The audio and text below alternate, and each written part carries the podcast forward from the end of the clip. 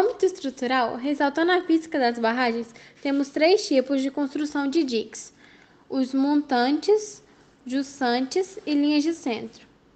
Elas se diferem na maneira em que os alteamentos são sobrepostos sobre o dique inicial, e temos que os montantes demandam menores investimentos e é consequentemente o mais simples. A meu ver, e posterior às pesquisas, é perceptível que o método Jussante é o melhor estruturado. Como é feita a escolha acerca do método de construção? O senhor acha que a principal influência seria a capacidade de armazenamento da barragem?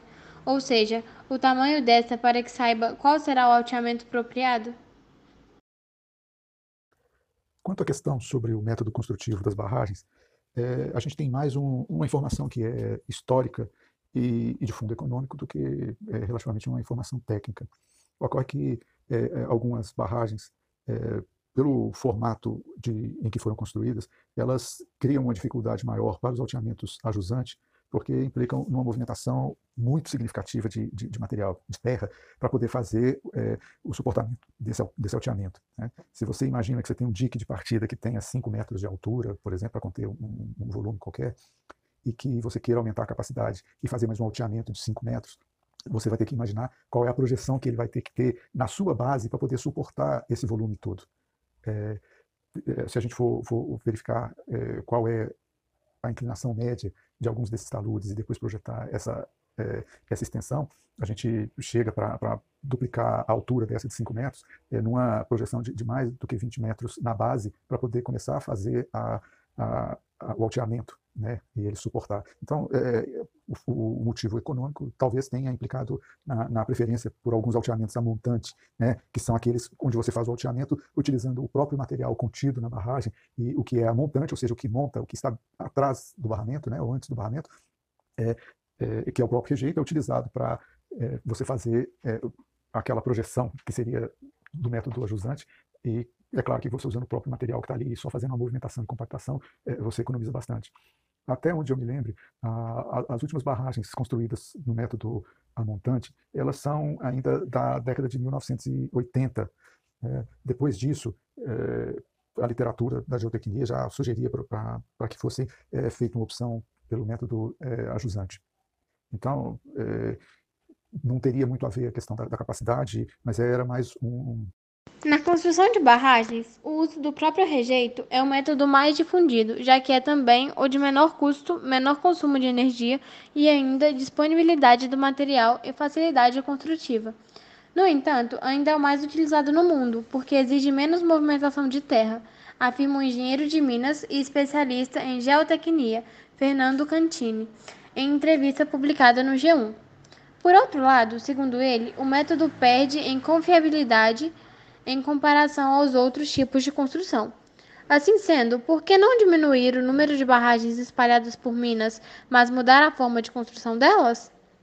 A fim de que a estrutura seja mais eficaz e confiável. No seu ponto de vista, essa mudança seria viável? Quanto à, questão da, da, viabilidade de é, alteração do, do, do método construtivo, em vez de se diminuir o número de barragens, é, o que tem que se pensar é que hoje, no Brasil, a gente tem um número que é relativamente pequeno de barragens com, com alteamento a, a, montante e que é, implicam num cuidado maior. Se a gente for ver, por exemplo, um município como Itabirito, que tem 21 barragens, 14 delas registradas no, no PNSB, é, nós temos 5 dessas 14 barragens que são de alteamento a montante.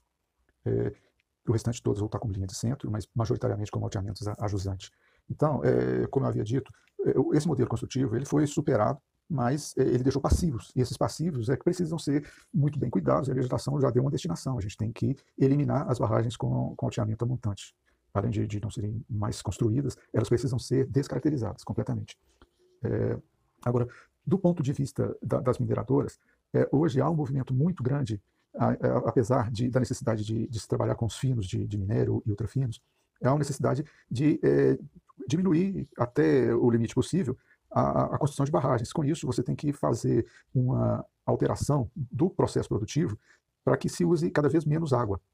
Então, a gente está diante de um grande dilema para as mineradoras que trabalham, é, por exemplo, com minérios de minérios pobres, minérios com baixo teor de ferro, cada vez mais, é, as empresas vão tender a trabalhar com, com a produção a seco, ou seja, sem uso de água, fazendo só é, a britagem e o peneiramento do minério. É, o, resultado disso é que, é, em algumas minas, não sendo possível mais se criar barragens e, e, não sendo possível usar água, você vai ter só, somente alguns subprodutos do minério de ferro, tem a ver com os, os granulados, né, é, os granulados é, de faixa granulométrica até, até uns milímetros, os Sinterfeed, ou os maiores, né, os, os também conhecidos como bitolado, que são os materiais até 19 milímetros que tem aplicação específica né, na siderúrgica. É, a, a, boa parte das plantas industriais onde isso foi possível foi é, direcionado todo o processo para a produção a seco. Agora, é claro que os finos de minério são muito importantes, eles têm aquele valor agregado que a gente comentou antes, maior, então não se pode abrir mão dele é, em, em, algumas dessas estruturas industriais que, que têm capacidade de trabalhar a úmido, né, com, com, com água. É, é, é um desafio grande que tem levado muita gente a, a, pesquisar novos métodos produtivos, pesquisar novos equipamentos. Então, a área de tecnologia área, é, e principalmente o aspecto inovação é cada vez mais exigido de, uma, de, de um setor é, econômico que é muitíssimo antigo, né? A, é, a mineração é, é, é, uma atividade também milenar, é, só basta pensar que é, para a gente ter qualquer objeto de ferro, de bronze, é, para ter é, as pedras de revestimento, tem mineração hoje. É, você não pensa nenhum dispositivo, nenhum item de um aparelho celular que não seja da mineração. Né? É, se a gente for rigoroso e, e, pensar que o processo de, de extração, por exemplo, de, de, combustível fóssil também é uma mineração, né? apesar de ser um ramo bem específico, o, o petroquímico.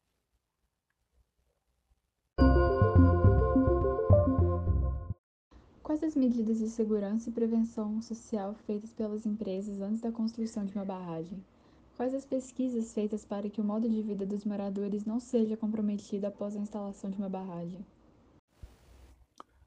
A respeito da medida de segurança e prevenção social feita pelas empresas é, na construção de barragens, é, vale falar aqui que é, o Brasil tem legislação muitíssimo recente a respeito de segurança de barragem até a Lei 12.334 de 2010, eh, havia uma série de, de eh, itens focados genericamente em eh, aspectos de segurança em, em, barragens de uma maneira geral, e ela foi consolidada então, pela primeira vez nessa lei de 2010.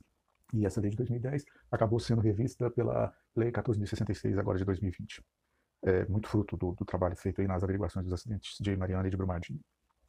Especificamente sobre barragens de mineração, é, depois do acidente de Mariana, em 2015, é, foi construído um, um arcabouço de, de controle para a segurança em barragens que redundou na, na Lei 70.389 de maio de 2017.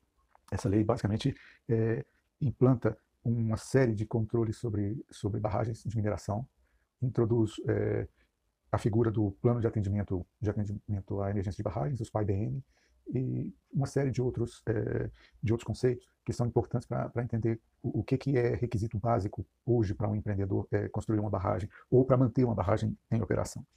É, vale dizer também que hoje no Brasil a gente tem cerca de 880 barragens e dessas barragens, 438 estão inscritas no, na Política Nacional de Segurança de Barragens. em Minas Gerais são 356 barragens e dessas 211 estão inscritas no, no PNSB é, é um número expressivo de barragens, mas é um número é, ainda diminuto em relação ao total de barragens existentes no estado. Né? É, Para ter uma ideia, é, na região próxima de nós aqui, é, Nova Lima, tem 23 barragens inscritas no, na, Política Nacional de Segurança de Barragens, é, de um total de 27. Mateus Leme tem 14 barragens e nenhuma está inscrita no, na Política Nacional de Segurança de Barragens. E acima tem seis. Sabará tem quatro barragens cadastradas e sete no total. Dos materiais e elementos químicos utilizados durante a construção das barragens e necessários durante seu funcionamento, é feita alguma pesquisa a respeito dos impactos na saúde dos trabalhadores da barragem e da população local? Caso algum dos materiais utilizados seja danoso para a saúde, existem protocolos para que não haja acidentes? Quanto aos materiais é, utilizados para a construção da barragem, é, barragem de mineração, diferentemente das barragens para geração de energia, onde você usa concreto armado, na barragem de mineração, é, elas são é, basicamente barragens de terra. Então, o material que é usado é, para a construção de, dessas estruturas, no geral, é um solo argiloso, que ele garante uma certa impermeabilidade para poder conter o líquido da, da região de, de, terra, e uma, uma, um barramento, né, que é o que contém efetivamente é, o volume a ser depositado ali, que é feito de terra e terra compactada. Aí é um trabalho de engenharia muito grande, engenharia de solos, que, que, que é, determina o, melhor método construtivo. Mas, basicamente, o que se usa hoje é, em barragens para construção é, é material argiloso e, e terra comum, é, sem, sem material orgânico, né, terra mesmo mais limpa, que facilita o trabalho de compactação. a gente não tem um registro de, de material prejudicial à saúde que é usado na construção da barragem. Quando uma barragem é criada, um dique é construído para que os rejeitos de minério sejam contidos. À medida que a barragem vai recebendo mais rejeitos, novas camadas são colocadas em cima do dique de partida. Há algum critério químico para a ordem de deposição das camadas desses rejeitos? Bom, sobre o critério químico para a ordem de deposição de camadas de rejeito, é, não, não, existe um critério propriamente químico. É, do ponto de vista operacional, é, você tem uma área é, que às vezes é, é, é muito grande, para que se faça a deposição dos rejeitos. Existe o que a gente chama de praia de rejeito, que é um ponto onde você faz a deposição é, do rejeito e a partir de onde você tem uma separação da água com, com o material particulado e a água vai clarificando e se somando ao restante do reservatório. O que existe é, uma ordem de manejo operacional dessa, desse volume todo de rejeitos que é depositado. Operacionalmente, você vai fazer um rodízio desses pontos é, e garantir que não haja um, um excesso de material num determinado ponto é, e que você não crie uma condição adversa para a própria estrutura em função de um volume excessivo que está concentrado num, num, único ponto da barragem. Então, é, antes de, de, de ter um, um, critério químico, é uma questão operacional e tem mais a ver com a física mesmo, com o, a capacidade que aquele reservatório tem, ou a capacidade que aquela estrutura de contenção tem num determinado na descaracterização, há o encerramento definitivo do uso de uma barragem, ou seja, a estrutura não possui mais características de barragem e é totalmente incorporada ao relevo e ao meio ambiente. Durante esse processo, ocorre a adição de substâncias químicas para acelerar essa reincorporação ou ainda para diminuir a toxicidade dos rejeitos ali presentes? Bom, a respeito da descaracterização e da toxicidade de rejeito presente, é, é bom só que se saiba que é, nós estamos falando de material presente na natureza, os vários minérios que tem ali, e uma parte dele, uma parte dos elementos constitutivos desse minério, eles não são utilizados é, como produto final e são inclusive indesejáveis nas etapas seguintes da utilização do minério, que é na siderurgia. Basicamente, a gente está falando de sílica, que é talvez aí é, entre 85% ou mais do, do, do volume do rejeito, e alguns outros elementos que também têm significância do ponto de vista da siderurgia, da, da não presença deles no, no, processo siderúrgico, como manganês, magnésio, é, cálcio é, e alguns metais, como titânio e como ouro, por exemplo, mas que do ponto de vista é, econômico não tem viabilidade na, na sua separação. Fora isso, é, é muito comum nas plantas que têm o processo de separação e de concentração de minério baseado na flotação, que é quando você usa o amido e a amina para fazerem é, aglutinar as partículas leves de impureza, separando então da partícula mais pesada do minério de ferro. É, então é muito comum dentro do rejeito você ter também amido e amina. É, fora isso, é, não se usa outros elementos para poder fazer a separação do, do, minério de ferro. Então, se for pensar em toxicidade, é, a gente é, talvez não, não pudesse falar propriamente que, que ele é tóxico. Né? É, o volume desse material, que tem a ver com a capacidade de cada barragem, que ao ser expelido ou ser jogado é, no, no, leito de um rio, por exemplo, pode levar à perda total de oxigênio dele. Então, aí tem mais a ver com a quantidade e com a turbidez que ele vai gerar do que é, outros fatores. E aí, em relação ao processo de descaracterização, é, a gente tem o processo inverso do da construção da barragem. Se na construção a gente criou dique de partida e foi fazendo os alteamentos utilizando terra, o que se vai fazer agora é, no primeiro momento, retirar todo o rejeito contido na barragem e isso vai ser levado para um empilhamento, para uma pilha de rejeitos. Não mais uma barragem, mas uma pilha. Vai tirar esse material, é, vamos deixar que ele é, perca a, a maior parte do líquido dele e depois acondicionar isso aí no, no, no, empilhamento. É, tirado o, o, volume, que é o que efetivamente gera o risco de rompimento da barragem, aí o próprio barramento vai ser descomissionado, vai ser retirado até que a gente volte à conformação original do terreno. Então, é, é basicamente esse o processo de, de descaracterização é, ao qual essas barragens que têm a construção montante. A gente sabe que a ação humana pode gerar impactos negativos no meio ambiente. No caso da construção de barragens, um desses impactos seria a perda de biodiversidade, pois muitas espécies de peixes dependem das correntes dos rios para conseguir alimento, além de interferir também na dinâmica de espécies migratórias. Nesse sentido, quais são as medidas que podem ser tomadas para impedir essa elevada mortandade de peixes? É, quanto aos principais impactos que podem interferir no ecossistema de uma área onde a barragem é construída, é, a gente precisa pensar que, no geral, é, esses empreendimentos originalmente eram construídos dentro da área industrial do, dos empreendimentos e estavam relativamente distantes de, de comunidades. É, essa situação ela, ela, já não, não é totalmente verdadeira hoje, porque alguns núcleos urbanos foram crescendo e foram crescendo próximo dessas estruturas. Né? A gente tem casos assim, muito emblemáticos de, é, de barragens que, que estão a, a, poucos metros de comunidades. É, pode-se verificar essa situação em Congonhas, pode-se verificar isso também em Itabira. É, desse ponto de vista, é, o, o, impacto maior, a gente vai pensar é na própria segurança da, da, das pessoas. Dado uma possibilidade de rompimento. Porque algumas dessas barragens, elas de fato possuem é, volumes significativos de, de, de, rejeito, ou quanto barragem de, de, sedimento de água, por exemplo. É, alguns empreendimentos desses são seguramente aí, é, muito, muito grandes. É, não, não, é incomum a gente ter barragens com, com mais do que 60 metros de altura, com vários alteamentos. É, a gente tem desde o impacto na, no, no, ambiente, um impacto visual, é, existe os impactos também que são oriundos da própria construção da barragem, por conta de deslocamentos de terra, é, por conta de, de, alguma supressão vegetal que, que, que seja necessária para a construção. E depois, a gente tem que pensar que em alguns desses locais o que tinha é, era um era um, um, fio de água correndo e que, é, a partir de um determinado momento, tem um volume expressivo de água e de, de rejeito, de água e de sedimento juntos, armazenados. É, isso cria um, um, todo um, ecossistema diferente, que era inexistente até então. É, a princípio, é, é, essa situação ela é absorvível pelo, pelo ambiente, né? mas é, a gente não pode minimizar é, o fato de, de, de estar inserindo na, naquele local uma condição é, que, que não era existente antes. Tá? Mas se a gente for olhar é, na, rigorosamente em termos do, de, de é, variação de biodiversidade, de, de, equilíbrio, isso eu, eu não tenho informação de estudo para Ainda sobre a pauta de impactos ambientais, tem também a questão da qualidade da água que é afetada por causa da construção de barragens, que podem gerar o processo de floração.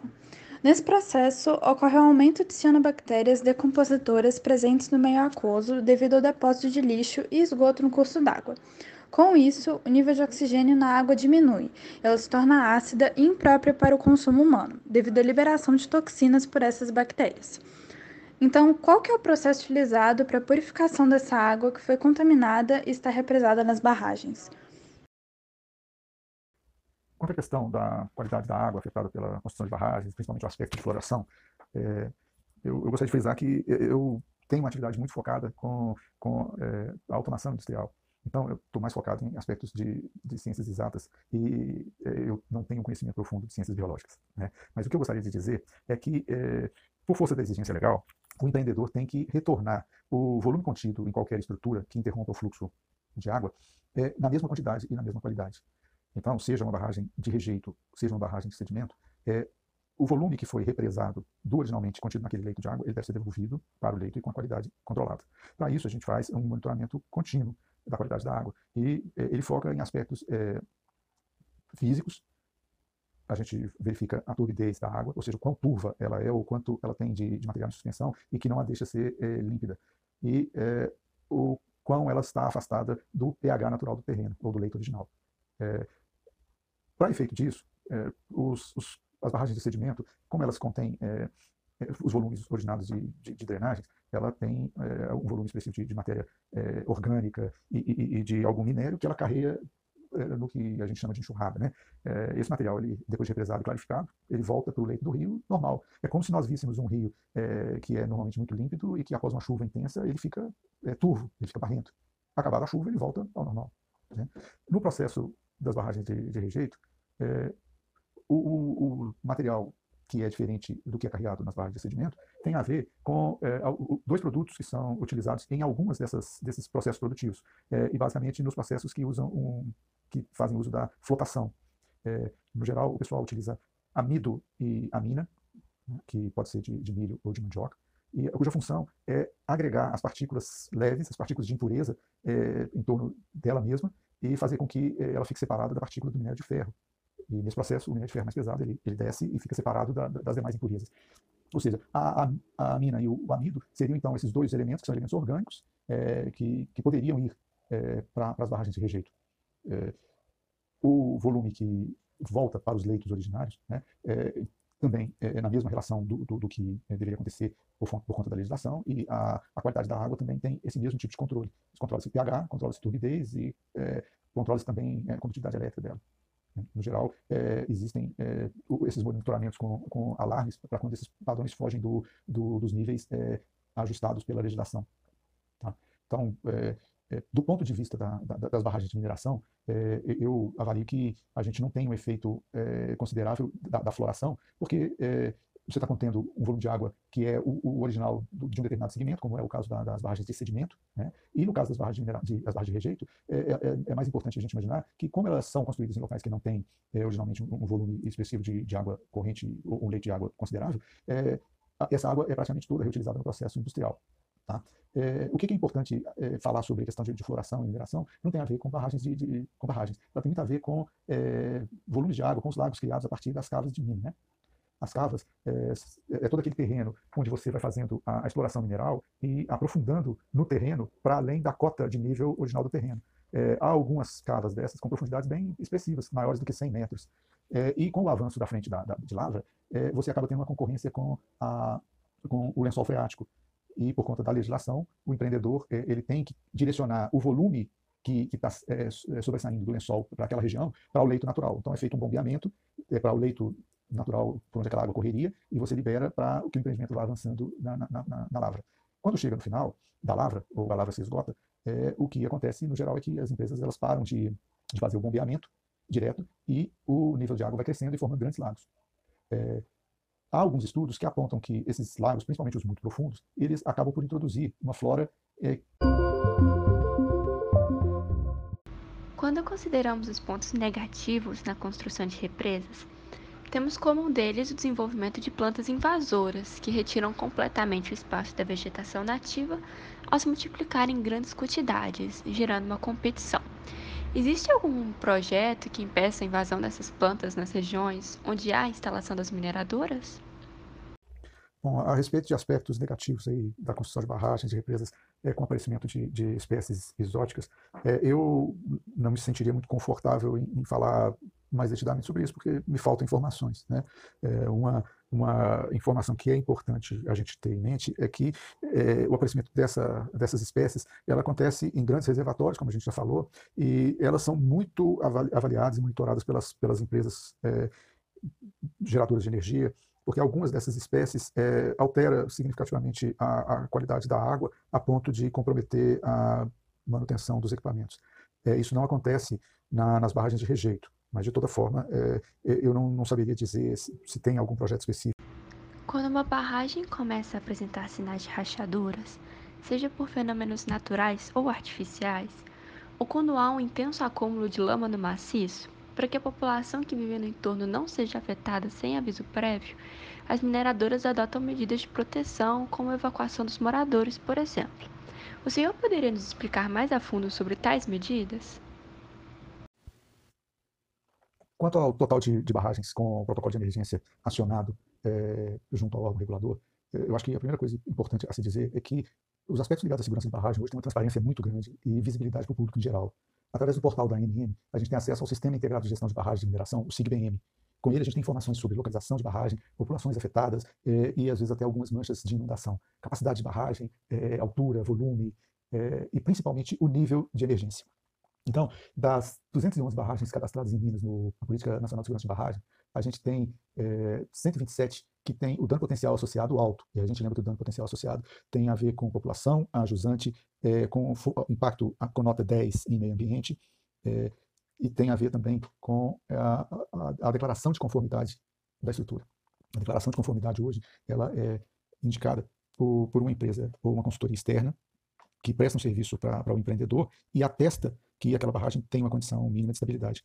Lembrando que é, o valor mínimo de, de, de estabilidade é, previsto na, na, norma é de 1,5. Então, qualquer pontuação inferior a 1,5 significa que a barragem não tem uma condição de estabilidade 100%. É, houve um movimento muito grande, depois, principalmente do acidente de Brumadinho, de as empresas é, que prestam esse tipo de serviço é, tratarem é, alguns desses indicadores de uma maneira é, bastante assertiva e fez com que alguns desses critérios passassem a ser diferentes dos praticados antes.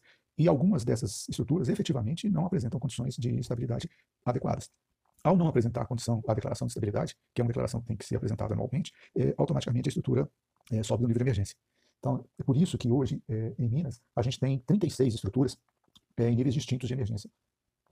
É, a gente tem, e o que é mais importante, em nível 2 de emergência, ou seja, que já ultrapassou a autonomia do empreendedor de resolver o problema, nós temos é, sete, desculpe,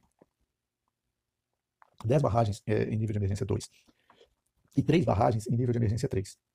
É, o nível de emergência 3 é aquele que indica que é um risco iminente de, de rompimento. É, o risco iminente de rompimento é exatamente quando, é, a, para além de ter uma condição física da estrutura que esteja absolutamente comprometida, pode haver também a falta da declaração de estabilidade, que corresponderia à, à incerteza quanto à estabilidade da barragem. Né?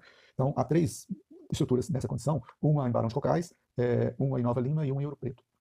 É, então, vocês vejam que é, a, a, a, instabilidade da, da, barragem ela pode ser verificada através das inspeções, ela pode ser verificada também através das, das inspeções e auditorias feitas é, periodicamente por empresas contratadas pela própria, é, pelo próprio empreendedor e elas podem ser determinadas também pela própria Agência Nacional de Mineração. E no caso de Minas Gerais, como a gente já tem um histórico é, e uma legislação muito específica em relação à barragem de mineração, o Ministério Público é, estabeleceu um, um sistema de, de, auditorias com empresas contratadas pelas, é, pelos empreendedores, mas que prestam informação diretamente ao Ministério Público do Estado de Minas Gerais.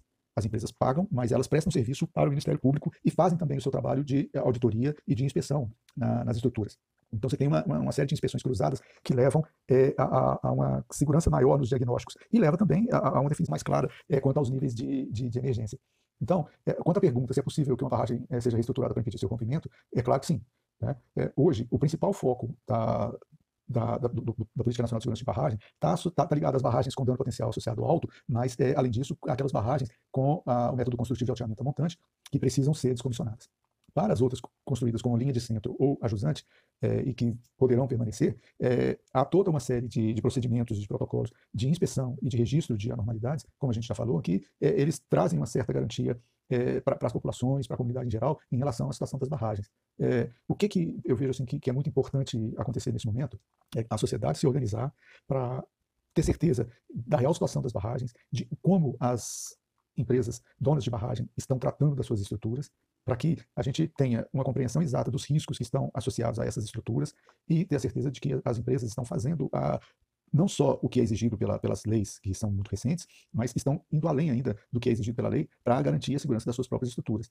A gente sabe que, é, para além do, dos, dos, prejuízos é, que essas empresas têm financeiro, né, é, devido a, a, a, essa exposição a esses riscos, a gente sabe que a, a visibilidade delas diante da comunidade, a reputabilidade, é, é, tem um papel extremamente importante.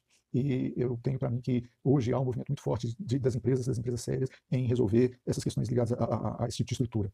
Uma coisa preocupante é, é, que dessas 211 estruturas aqui em Minas cadastradas no, no PNSB, é, a gente tem estruturas com dano potencial associado alto e que não tem mais um dono, que não tem mais uma empresa que responda por elas essas empresas deixaram de existir já há algum tempo, é, algumas não têm nem mais é, sócios existentes no país, então são estruturas que precisam ter também um acompanhamento e que a gente precisa garantir que esse acompanhamento seja feito da maneira adequada, nos moldes das empresas que estão em atividade, para garantir a efetiva segurança das pessoas. Espero que eu tenha contribuído de alguma forma para esclarecer algumas questões em relação à segurança de barragem ou à própria dinâmica de, das barragens, né, e fico à disposição aí para outros esclarecimentos. Forte abraço a vocês. Segundo o G1, cerca de 12% das barragens de Minas Gerais já acionaram o protocolo de emergência por apresentarem irregularidades em suas estruturas. Diante disso, como são detectadas as instabilidades nas estruturas após elas já estarem prontas? É possível que uma barragem seja reestruturada para impedir seu rompimento? Bom, quanto à questão das anomalias verificadas nas estruturas, é, essas anomalias elas vão remeter é, ao plano de atendimento à emergência em barragem de mineração e para aquelas barragens que são elegíveis de ter o plano, mas para qualquer empreendimento é, é necessário que a, a, empresa responsável pela estrutura é, execute inspeções de rotina e que mantenha o monitoramento para as condições de estabilidade da, do empreendimento continuamente. Para as barragens que, que estão incluídas e são elegíveis do plano de atendimento de emergência de barragem de mineração, é, é exigido que se faça é, inspeções de rotina, é, é necessário que frequentemente você informe a Agência Nacional de Mineração os resultados dos monitoramentos e das inspeções feitas e das principais anormalidades, dos principais eventos observados. Havendo alguma anormalidade, o empreendedor ele tem que é, reportar isso imediatamente para a Agência Nacional de Mineração. É, os pontos de entrada para isso, no geral, vai ser uma visualização feita por, por um transeunte, por um terceiro qualquer, é, uma verificação feita em inspeção de rotina pela, pelas equipes de geotecnia da empresa, é, ou o resultado de um monitoramento remoto feito é, a partir de instrumentação ou através de vídeo monitoramento, porque a, a portaria 70389 ela exigiu que para barragens de DPA alto é necessário que seja feito é, um monitoramento geotécnico remoto, e é necessário que seja feito também um vídeo monitoramento e que as imagens estejam disponíveis até 90 dias para a agência de mineração. Então, é, a partir dessas entradas e constatada uma normalidade, se a normalidade ela puder ser contornada, mitigada pelo próprio empreendedor, é, a estrutura ela vai subir para nível 1 de alerta. Então, o empreendedor tem autonomia e tem capacidade para poder corrigir a, anomalia constatada. É, caso a anomalia é, não consiga ser é, contornada, mitigada pelo empreendedor, é, ele vai informar a agência e é, vai ser alterado o nível de alerta para o nível 2, no nível 2, é, para algumas empresas, elas, além de acionarem todo o plano de emergência, inclusive com acionamentos de sirene, é, é o acionamento ele, ele, só é exigido no nível 3, o acionamento de sirenes. Né? Mas é, algumas empresas já adotam como padrão que no nível 2 elas farão a evacuação de população, animais e bens culturais é, que estão a, a jusante da, da barragem, é, para garantir a segurança dessas, dessas pessoas, animais e bens. Né? É, até que eles corrijam a, a situação de anormalidade. É, nesse caso, o, o, órgão público entra é, como, é, além de fiscalizador, como aquele normativo que dá a orientação do que efetivamente tem que ser feito, e em alguns casos até de como tem que ser feita a correção do problema. É, agora, há o nível de alerta número 3, é, que é quando efetivamente há uma situação que ou você não controlou do nível 1 e 2 e chegou até o nível 3, ou então uma condição completamente é, anormal e que não estava prevista e que aconteceu e redundou no, no, no, num acidente com, com é, rompimento total ou parcial da estrutura, mas que leva é, algum material ou, ou risco de chegar material até, até alguma comunidade, até alguma propriedade industrial ou propriedade rural. Nesse caso, é, imediatamente soa-se as sirenes de emergência e é acionado o plano de emergência. É, as pessoas são convocadas a, a, saírem das suas residências, das suas propriedades e se direcionarem pro, para os pontos de encontro que foram definidos em, entre a, a, empresa, a comunidade e a defesa civil. Né? Esses pontos eles já estão mapeados. A rota de fuga é, do, dos locais onde as pessoas se encontram até esses pontos de encontro, no geral, eles estão demarcados, existem placas sinalizando qual, qual, é a rota que a pessoa deve seguir até, até esse ponto. É um ponto que está fora da, da, zona de autossalvamento e que está fora da, da, da, zona de salvamento secundário. Né? Ou seja, as pessoas estão protegidas e, e... As barragens oferecem diversos benefícios, uma vez que são uma forma para a produção de energia elétrica e para abastecimento de água. Porém, essas construções também causam diversas consequências que impactam principalmente na vida local e na biodiversidade da região. Com base nessas informações, quais seriam os principais impactos que poderiam interferir em um ecossistema de uma determinada área onde é realizada a construção de uma barragem? É, quanto aos principais impactos que podem interferir no ecossistema de uma área onde a barragem é construída, é, a gente precisa pensar que, no geral, esses empreendimentos originalmente eram construídos dentro da área industrial dos empreendimentos e estavam relativamente distantes de, de comunidades. É, essa situação ela, ela, já não, não é totalmente verdadeira hoje, porque alguns núcleos urbanos foram crescendo e foram crescendo próximo dessas estruturas. Né? A gente tem casos assim, muito emblemáticos de, é, de barragens que, que estão a, a, poucos metros de comunidade. É, pode verificar essa situação em Congonhas, pode verificar isso também em Itabira. É, desse ponto de vista, é, o, o, impacto maior, a gente vai pensar é na própria segurança da, da, das pessoas, é, dado uma possibilidade de rompimento. É, porque algumas dessas barragens, elas de fato possuem volumes significativos de, de, de, rejeito, ou quanto barragem de, de sedimento de água, por exemplo. É, alguns empreendimentos desses são seguramente aí, é, muito, muito grandes. É, não, não, é incomum a gente ter barragens com, com, mais do que 60 metros de altura, com vários alteamentos. É, a gente tem desde o impacto na, no, no, ambiente, um impacto visual, é, existe os impactos também que são oriundos da própria construção da barragem, por conta de deslocamentos de terra, é, por conta de, de, alguma supressão vegetal que, que, que seja necessária para a construção. E depois, a gente tem que pensar que em alguns desses locais o que tinha é, era um era um, um, fio de água correndo e que, é, a partir de um determinado momento, tem um volume expressivo de água e de, de rejeito, de água e de sedimentos juntos armazenados. É, isso cria um, um, todo um, ecossistema diferente, que era inexistente até então. É, a princípio, é, é, essa situação ela é absorvível pelo, pelo ambiente, né? mas é, a gente não pode minimizar é, o fato de, de, de estar inserindo na, naquele local uma condição é, que, que não era existente antes. Tá? Mas se a gente for olhar é, na, rigorosamente em termos de, de variação de biodiversidade, é, de... O rompimento da barragem de Mariana no final de 2015 causou diversas consequências para a população e para a biodiversidade local. Sobre a construção da barragem de Mariana e o rompimento desta, o senhor acha que uma das causas poderia ter sido o local de construção em virtude do solo? Se sim, qual seria o solo mais apropriado para a construção de uma barragem? Quanto ao, ao rompimento da barragem de Fundão em Mariana em 2015, é, eu desconheço é, detalhes construtivos da barragem é, e não seria muito adequado eu tecer comentários sobre o uso de, de um solo A ou um solo B. O certo e os relatórios é, de, de, análise das causas do acidente apontam que havia uma, obras no local e que o modo de falha que ocasionou o acidente é o é da fluidização. Se a gente pode usar uma, uma figura para explicar a, a fluidização, basicamente você tem minúsculas bolhas de água que estão totalmente segmentadas dentro daquele corpo de rejeito no fundo da barragem ou dentro da barragem e é, por um mecanismo que é conhecido como gatilho, essas pequenas, minúsculas bolhas, elas vão se aglutinando e formando grandes bolsões de, de água, até que formem efetivamente uma grande bolsa de água. E essa bolsa é responsável por gerar uma pressão interna no, no, no corpo da barragem, a ponto de fazer com que ela se rompa. É, esse mesmo modo de falha, até agora, está sendo apontado como o principal causador da, do rompimento da barragem de Brumadinho.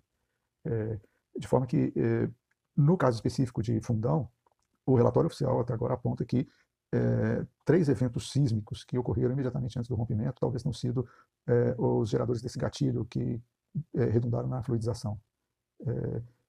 sobre, sobre essa barragem especificamente, seria isso que eu, o que eu teria a dizer no momento. Li no site da Vale, na parte voltada mais para Minas Gerais, sobre a reabilitação de áreas degradadas. Como acontece esse processo de reabilitação, sendo que as áreas mineradas foram intensamente alteradas no clima, solo, biodiversidade? No tocante à questão da reabilitação de áreas degradadas, é, inicialmente é bom que se diga que a mineração ela introduz uma modificação substancial no meio ambiente, né? É, seja do ponto de vista da conformação de relevo, é, seja no aspecto visual e, é, dependendo dos casos, também da, da biodiversidade. Há um trabalho que ele não é só circunscrito a Minas Gerais, que, primeiramente, ele tem um fundo legal. É uma exigência da legislação que o empreendedor ele recupere as áreas de lavra. Há, para isso, um, um movimento que diz respeito a, a, ao processo de fechamento de mina, né, que exige que o empreendedor restaure a, aquela área de lavra a uma condição próxima do que era antes. E é próximo porque, infelizmente, a gente não vai ter o, o mesmo relevo antes, porque devido à grande movimentação de material, seja de estéreo ou de minério, a gente tem supressão de, é, de elevações, a gente tem supressão de, de vales, é, e isso altera bastante é, a, a, região. O que se propõe com a reabilitação é, primeiro, garantir que, paralisada a atividade minerária, você não tenha uma condição que permanentemente haja a degradação daquele local. Então, é, importante que você tenha bancos de lavra com alturas padronizadas, com os taludes estejam em ângulo adequado e, que toda essa região ela tenha uma drenagem, aí agora é uma drenagem artificial, né, para para coibir é, uma grande erosão, para coibir uma, uma instabilidade daquele terreno. É, depois de feito esses retardamentos, a gente tem normalmente uma recomposição vegetal. E essa recomposição vegetal, ela prioriza basicamente as espécies nativas da região. É, isso é, é um, um, movimento que já é comum em várias minerações, e quando bem feito, ele permite que é, a gente tenha um retorno, inclusive, da fauna originária do local se vale a pena a gente é, falar de um exemplo aqui bem próximo de Belo Horizonte, é, para o bem e para o mal, tem, por exemplo, a, a mina de Águas Claras, que fica é, na face posterior do, da Serra do Curral, logo ali atrás do, do Parque da Serra do Curral, daquela região logo atrás do, do, do hospital, do antigo hospital de olhos, né, e do Parque das Mangabeiras. É, ali, a gente teve a necessidade de fazer um, um trabalho muito grande de contenção de encosta, de drenagem, para coibir que a, o processo de erosão avançasse. Né? Por outro lado, é, a preservação da, de toda a mata do jambreiro e depois da região que circunda a mata do jambreiro é, com, com espécie nativa possibilitou que houvesse um retorno de, de algumas espécies é, que existiam antes no local e assim com uma certa frequência a gente tem lá, inclusive, a, o avistamento de, de, de felinos de, de, médio porte da fauna brasileira. Tem muita jaguatirica por ali, por exemplo. Né? Então, eu acho que o que fica mais claro é que, primeiro, é uma exigência legal, é, não se pode mais largar as minas como se largava antes, sem garantir que elas tenham uma certa sustentação. É, um outro movimento que existe também é, para algumas minas é a transformação do antigo espaço de lavra é, dependendo do formato da lavra, você tem uma cava bem profunda e, e isso gera, gera lagos, e esses lagos acabam sendo um grande atrativo para uma atividade imobiliária é, consistente. Esse é um, é um outro movimento que existe também. Eu li no site da Vale sobre uma tecnologia de reaproveitamento da água utilizada na mineração que está em desenvolvimento no Brasil. O senhor poderia nos explicar o funcionamento dessa tecnologia? Ela só pode ser usada na mineração de minério de ferro ou em todas? Tratando da questão do reaproveitamento da água, é, na questão apresentada, fala-se de uso de uma tecnologia no reaproveitamento. O mais correto, é, para esse caso em especial, é, é dizer que faz uso de uma técnica de reaproveitamento da água. No geral, essa técnica é o que a gente chama de clarificação de água. A gente vai falar disso oportunamente. Por que, que é necessário o reaproveitamento de água? É, diferentemente de províncias minerais como de Carajás, aqui no Brasil, que tem minérios de ferro aflorando muito é, próximo da superfície, com, com muito pouco rejeito, é, e que é necessário fazer basicamente o processo de britagem e de peneiramento, os minérios é, aqui no quadrilátero ferrífero, é, que eram de teor de ferro muito elevado, já foram praticamente totalmente consumidos. Há uma ou outra jazida que hoje é, é utilizada para poder fazer a blendagem, ou seja, a mistura de minérios de qualidades distintas para obter uma qualidade intermediária que está dentro de uma especificação de um cliente. Bom, então, especificamente no quadrilátero ferrífero, você tem um volume expressivo de minérios que são de é, teor de ferro relativamente baixo. É, tem minérios que estão variando aí na faixa de 40%, 42%, até 50% e poucos por cento. E é, esse minério, no mercado internacional, tem um prêmio que é um prêmio baixo, é, se comparado com minérios que têm concentração de ferro na faixa de 60% a 67% e com níveis de impurezas muito baixas. Aí, para falar de impurezas, a gente está falando de sílica, que é um elemento é, muito presente na, na formação rochosa. É, nós estamos falando de alumina, é, nós estamos falando de, de manganês, de magnésio. Né? Esses elementos, é, para o processo siderúrgico, eles é, às vezes são até prejudiciais né, para a boa formação do aço. Então, o que se exige é um teor de ferro é, elevado e um teor de, de impurezas baixo. E para obter esse teor de impureza baixo, normalmente você usa processos que utilizam um volume expressivo de água mesmo é, é, processos que, que têm uma tecnologia muito grande envolvida é, para a separação é, do, do, ferro, é, fazem uso então dessa, desse volume específico de água e geram um, um, uma fração de material que é, é o rejeito, é um material que não é do interesse da indústria e que é, um material que tem que ser descartado. Ele vai ser descartado em estruturas apropriadas para recebê-los, que são as barragens, é, elas são produzidas, construídas, desculpe, num, num, num, formato adequado e com a capacidade adequada para receber o volume é, projetado de, de, rejeito para um determinado período, que é o período de vida útil do, da estrutura. Bom, é, como que é o processo de, de é, aproveitamento de água nesse caso? É, o rejeito ele está no, no, formato de líquido, mas tem é, um volume considerável de material sólido nele, é, material com, com densidade considerável, aí a gente tem material com, com, com densidade na faixa de, de, é, de 1.800 é, quilos por, por decigrama cúbico, e, e que, é, é, ao chegar na barragem, ele está nesse, nesse amálgama né, de, de, de, de, água mais essas partículas sólidas, que com o passar do tempo, as partículas sólidas e pesadas elas vão acomodando no, no fundo da, da, estrutura e a água vai ficando clarificada. Essa água clarificada é, é que é reutilizada no processo produtivo novamente. Então, o que a gente diz é que é, um bom processo industrial é, ele tem que ser capaz de é, não fazer captações significativas é, nos mananciais disponíveis da região. Primeiro, porque existe é, uma legislação que determina qual é o volume máximo que pode ser retirado desses mananciais, é, e existe uma fiscalização muito grande sobre isso. Né? Cada empreendimento tem um direito de outorga muito bem definido e, e fiscalizado. E o ideal, então, é que você passe a utilizar o quanto mais o mesmo volume de água. Então, é, você abre mão do recurso da, da classificação para material advindo do rejeito. E a segunda fonte, que é muito importante, é a criação de barragens de sedimentos. As barragens de sedimentos elas são feitas é, em regiões onde você tem um, um volume é, significativo de, de água oriunda de, da drenagem pluvial, drenagem das chuvas, é, e antes de chegar a, ao leito do rio ou do córrego, até por conta da própria atividade da mineração, essa, essa água ela vai com um volume expressivo de, de, sedimentos que são carreados pela, no, no popular pela enxurrada. Né? Então, essas barragens ela têm o, o papel de conter esses sedimentos, não permitir que eles cheguem até os leitos de rios e córregos em volumes que são estipulados pela legislação, é, e eles aproveitam também para, nessa barragem, conter é, volumes de água que podem ser muitíssimo significativos. É, é, você tem barragens com capacidades muito variadas e barragens com capacidades assim de abastecer é, comunidades inteiras com, com a água contida nela. É, essa água que, que não tem rejeito, ela, ela é utilizada para consumo humano, é utilizada para consumo na agricultura ou para o próprio uso industrial. E as empresas fazem mão, abrem mão também da utilização desse recurso. Então, esse volume de água que é represado por conta das captações de água de chuva, elas também são utilizadas para é, o próprio funcionamento da estrutura industrial. É, então, quando a gente falou que é mais é, razoável a gente falar de uma técnica de, de recuperação de água, a gente está falando exatamente disso. Né? Não, não, é propriamente uma, uma tecnologia que, que, você usa, o método é, é, é o, é, o, gravitacional muito conhecido e amplamente utilizado né, para poder fazer o planeamento da água. O que é mais importante é que por conta desses processos, eh, as empresas fazem eh, menos uso de água bruta e água limpa. Né? Isso é que é importante para a manutenção do, do, do leito dos, dos, rios e córregos que, que estão dentro da área de abrangência dessas empresas.